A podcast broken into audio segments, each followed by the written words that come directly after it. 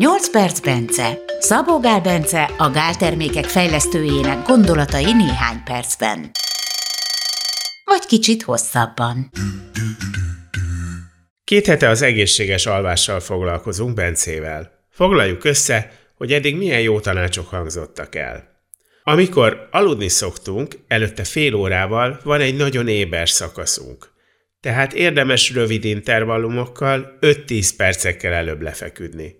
Szoktassuk át a testünket. Este már ne együnk, de ha eszünk, semmiképpen sem nehezet, és ne szénhidrátban gazdag ételeket. Este egyenletes alacsony energiaszintre van szükségünk. Egyenletes alacsony vércukorszintre. Figyeljünk a légzésünkre, a túllégzés az ellenségünk. Bence elmagyarázta, hogyan tudunk rájönni, hogy ez a probléma nálunk megvan. Lehet tenni ellene. Reggel viszont együnk szénhidrátot, mert szükségünk van rá. Segíthetünk magunknak glicinnel, sporttal. A glicinre vizsgálatok is vannak. Ha a múlt heti podcastot meghallgatjátok, akkor erről sok információhoz juthattok. Az is kiderült, hogy miért jó este rajzfilmet nézni, nem végjátékot vagy társadalmi drámát. És még maradt egy-két jó ötlet. Ehhez jó figyelmet kívánunk mindenkinek. Kék fényt kiszűrő szemüveg, tudod, ilyen borostyán színű vagy hm. vörös, tehát ilyeneket lehet rendelni, de csak az olyan jó, amelyik 100% blue blocker.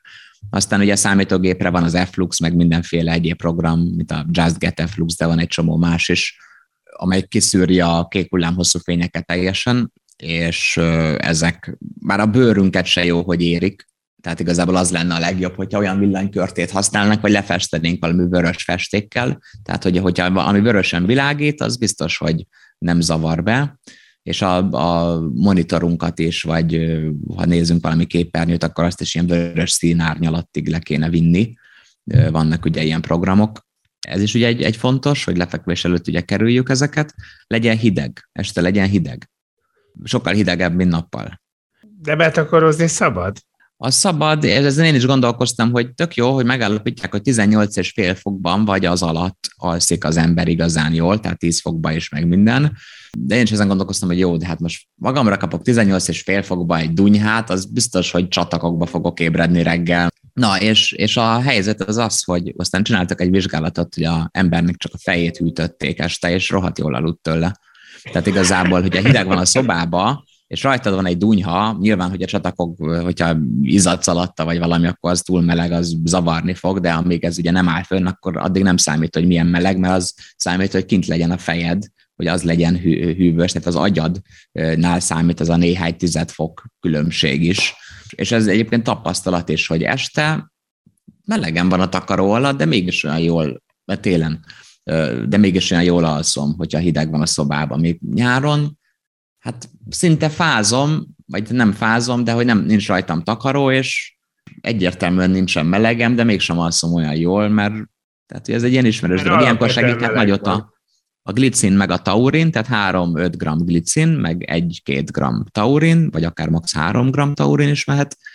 Mind a kettő az, ugye beszéltem, a glicinről volt szó, hogy ez eleve jó, de a taurin is, meg a glicin is, pláne együtt, leviszik a testhőmérsékletet, és emiatt is, nem az agyét is, és akkor ugye emiatt jobb, jól alszok. Hogyha valaki nem tud van aludni nyáron, sokszor szembesültem, és azt is tapasztaltam, hogy ilyenkor tényleg sokat segít a glicin. Amúgy nem sok hatását szoktam én úgy észrevenni, de nem is vagyok rossz alvó mondjuk, de nyáron ö, egyértelműen észre szoktam venni azt, hogy a hatását, meg akkor rutinszerűen mindig nyomom is nyáron a glicin taurint, ha nincs légkondia, ahol alszom.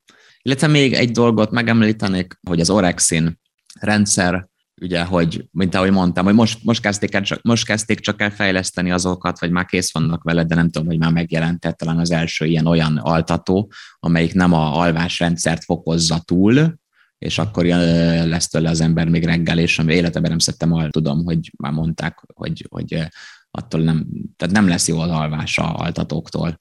És az első olyan, amelyik nem ezt nyomja túl, hanem az orexin rendszert, amelyik eleve túl működik, az csillapítja le, na, ezek most jelennek meg, tehát ezek valószínűleg tényleg jó, és valószínűleg nincsen mellékhatása. Milyen természetes anyag van, amelyik az orexin rendszert lecsökkenti? És nem sok minden van, az egyik az a nitrogénoxid, tehát hogy a nitrogénoxidot fokozza az ember az, az agyába, ami gyakorlatilag mondjuk citrulin, arginin, nitrát, esetleg ilyen, nem tudom, egy szőlőmaki vonat, vagy egy kis C-vitamin, tehát ezek így jó nitrogénoxid fokozók az agyba.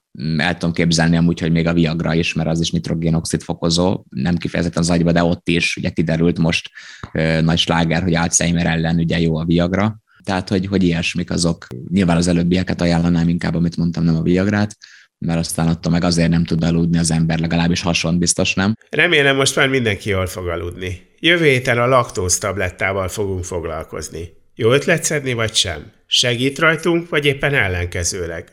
Gellért Gábor vagyok, és jó egészséget kívánok mindenkinek!